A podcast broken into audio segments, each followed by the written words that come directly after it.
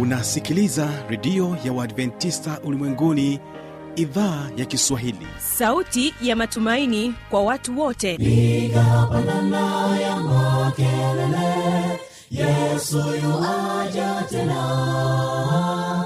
Ipata sauti imba sana yesu yuaja tena. Anakuja anakuja yesu yuaja tena hii ni sauti ya matumaini kwa watu wote. Inayokujia kupitia redio ya uadventista ulimwenguni awr toka kila kona ya dunia tunasikia vita njaa maafa hivyo washiria marejeo ya mwokozi. Piga panda ewe mlinzi yesu yuwaja tena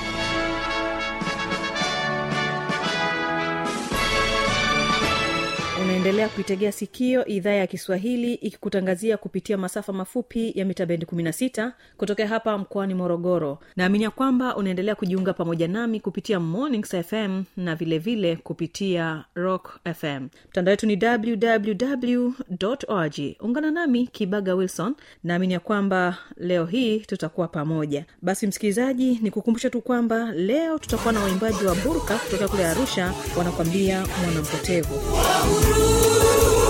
nitasafiri kwenda mbali na nyumbani nipate kuponda raha na vilevile tutaendelea kubaki nao burka kwaya katika wimbo wa pili ambapo watakuja kwako na wimbo unaosema sikia. Wito wake yesu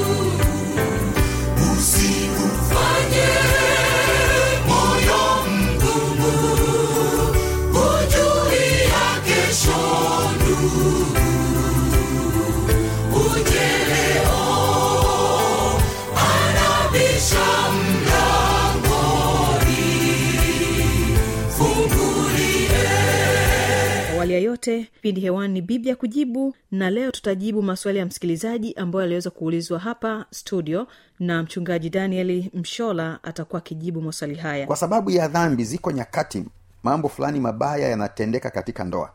Na moja kati ya mambo ambayo biblia imeruhusu ya kwamba linaweza e, kupelekea watu wawili hawa wanandoa hawa kuachana ni hili ambalo yesu alilitamka katika kitabu cha mathayo hiyo sura kumi na tisa na ile aya ya tisa anasema nami nawaambia ninyi kila mtu atakayemwacha mkewe isipokuwa ni kwa sababu ya uasherati akaoa mwingine azini naye amwoaye yule aliyeachwa azini. Basi ni kupatia wasaa wa kuweza kuwategea sikio waimbaji wa burka kwaya wanakwambia mwanampotevu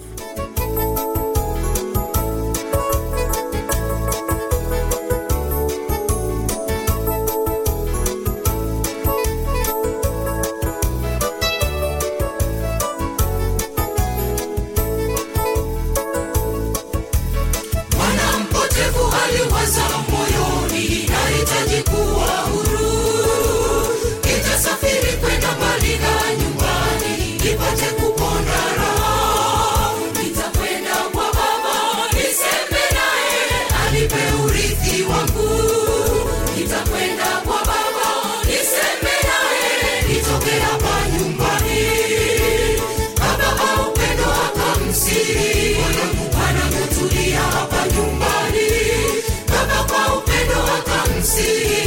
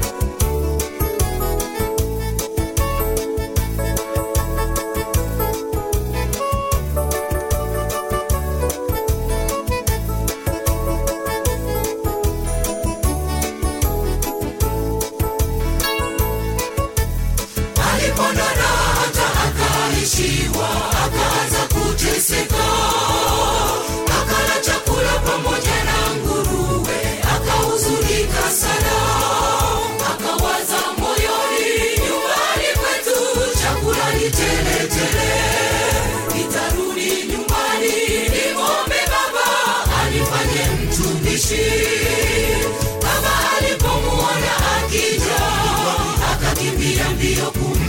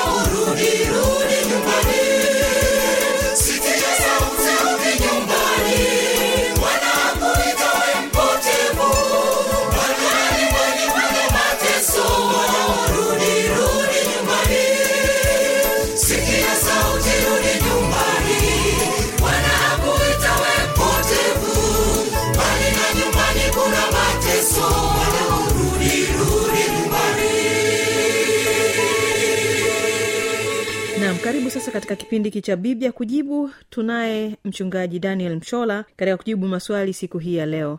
Basi ni kusii sikio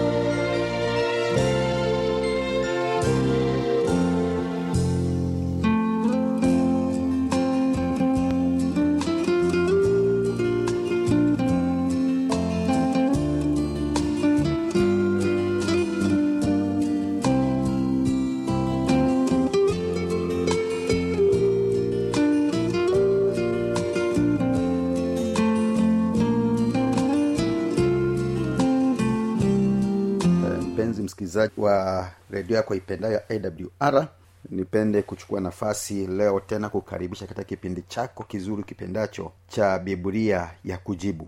Leo tena nayo maswali kadha wa kadha ya kujibu lakini basi kabla tuingia katika maswali haya yaliyoulizwa na wasikilizaji ni mahala pale ulipo tuweze kuomba. Baba wa mbinguni tunakushukuru kwa ajili ya siku hii tena.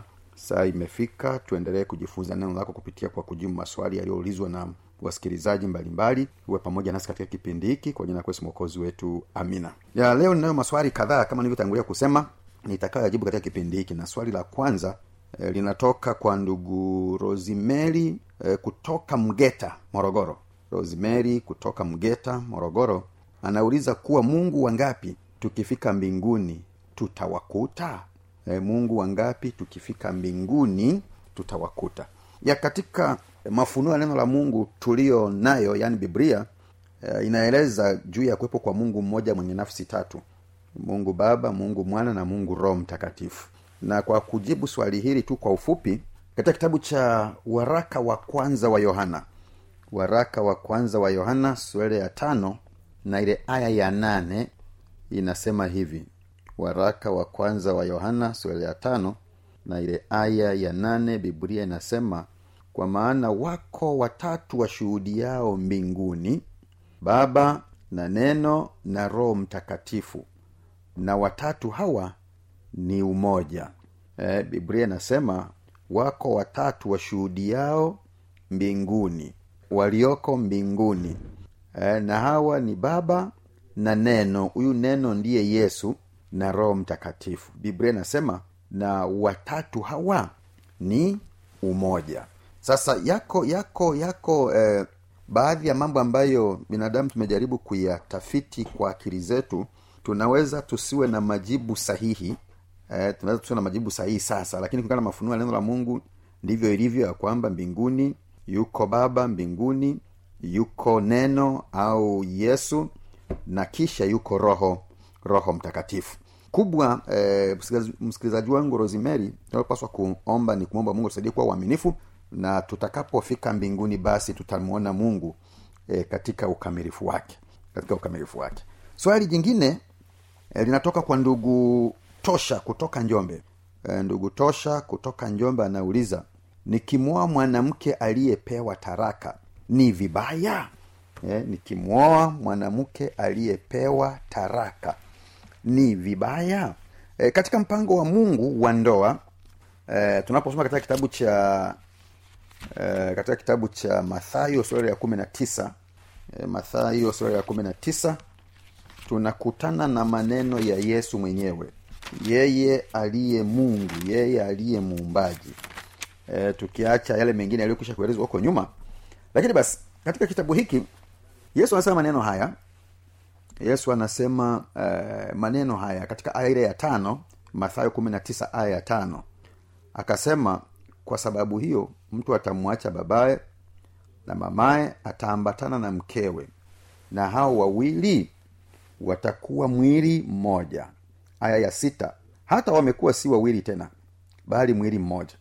Basi aliyowaunganisha mungu mwanadamu asiwatenganishe. Kwa katika mpango wa mungu ni kwamba e, mtu mme na mtu mke wanapoana hawatakiwi ifikie mahala wawaze kuachana.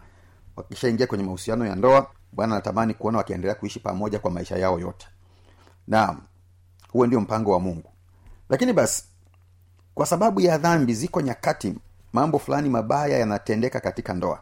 Na moja kati ya mambo ambayo biblia imeruhusu ya kwamba linaweza e, kupelekea watu wawili hawa wanandoa hawa kuachana ni hili ambalo yesu alilitamka katika kitabu cha mathayo hiyo sura kumi na tisa na ile aya tisa anasema nami nawaambia ninyi kila mtu atakayemwacha mkewe isipokuwa ni kwa sababu ya uasherati akaoa mwingine azini naye amwoaye yule aliyeachwa azini.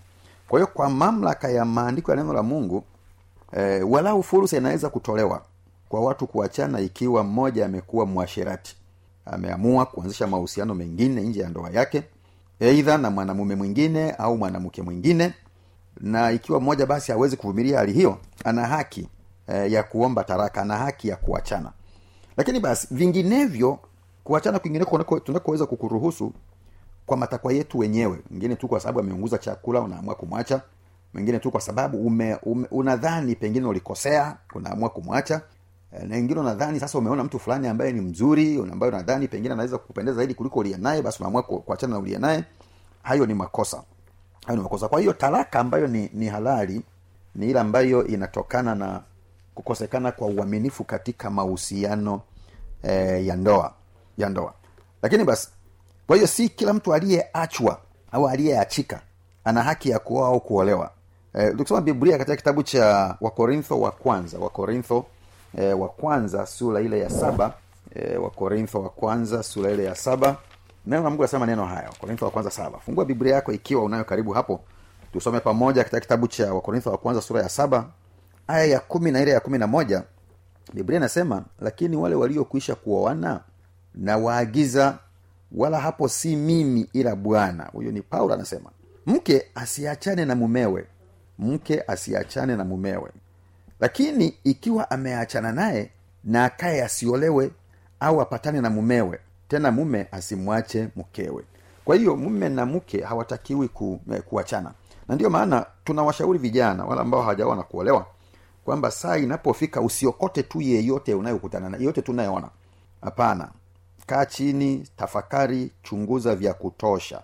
Uone kweli huyo binti huyo kijana wa kiume atakufaa kwa maisha yako? Atakufaa kwa maisha yako? Na kwa nini? Kwa sababu yako makosa ambayo e, watu wameyafanya katika maisha ya ndoa ya kuoa na kuacha kuoa na kuacha. Hayo ni makosa na mungu wetu wa mbinguni hayaridhii na wala hayakubali na kamwe hayampendezi. Kwa nini? Kwa sababu miongoni mwa mambo makubwa ambayo e, mungu anasema ya kwamba yanamchukiza ni pale anapoona mwanamume na mwanamke walioana waliokubaliana kuishi pamoja kwa maisha ya ndoa yanapofikia mahala fulani wakaamua kuachana katika kitabu cha malaki sura ile ya pili malaki sura ya pili na aya ya kumi na sita neno la mungu linasema maana mimi nakuchukia kuachana. Na anayesema maneno haya ni bwana. Eh, asema bwana mungu wa israeli naye aifunikizaye nguo yake kwa udharimu namchukia asema bwana wa majeshi basi jiadharini roho zenu msije mkatenda kwa iana yaani ikiwa yako mambo yanamchukiza sana mungu.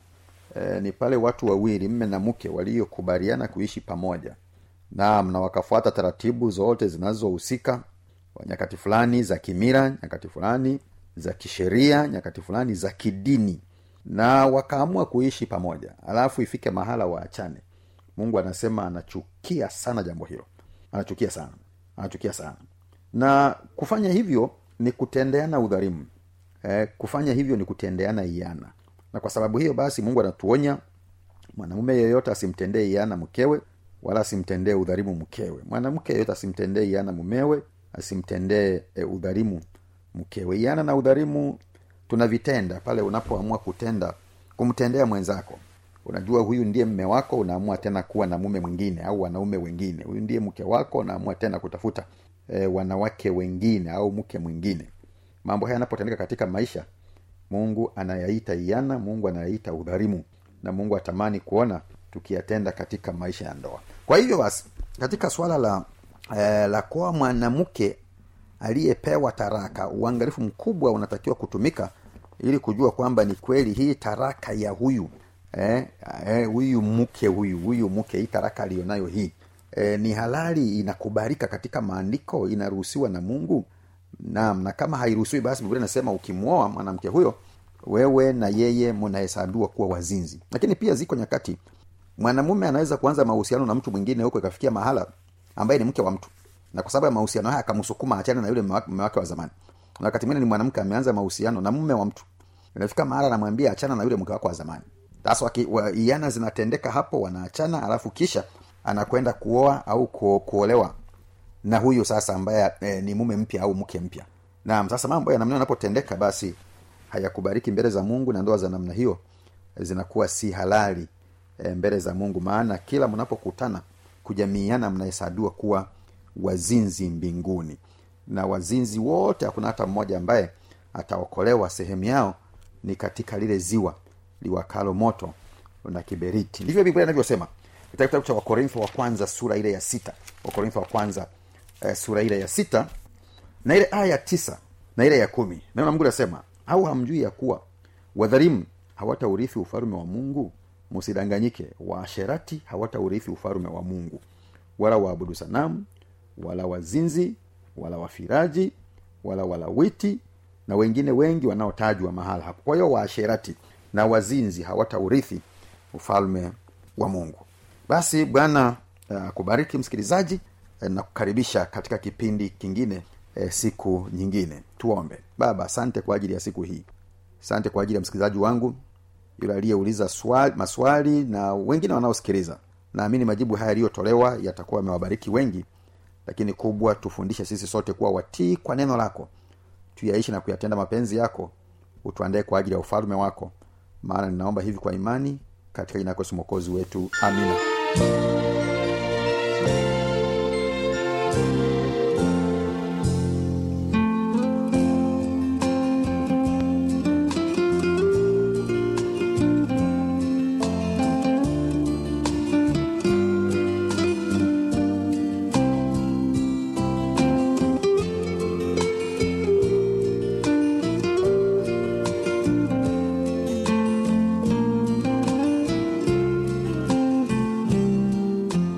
ndio tamati ya kipindi hiki cha biblia ya kujibu. Naamini ya kwamba kama utakuwa na maswali maoni au changamoto utaendelea kuniandikia kwa anwani hii hapa ifuatayo.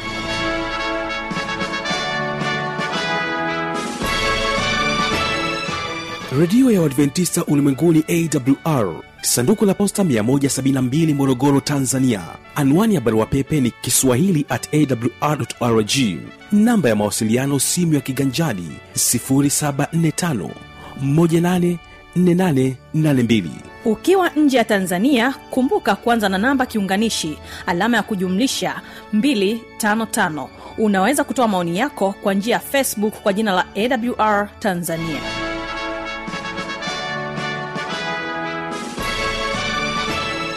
ulikuwa nami k wilson na hii ni awr hawa hapa waimbaji wa burka wanakuambia sikia wito tukutane kesho panapo majali wa msikilizaji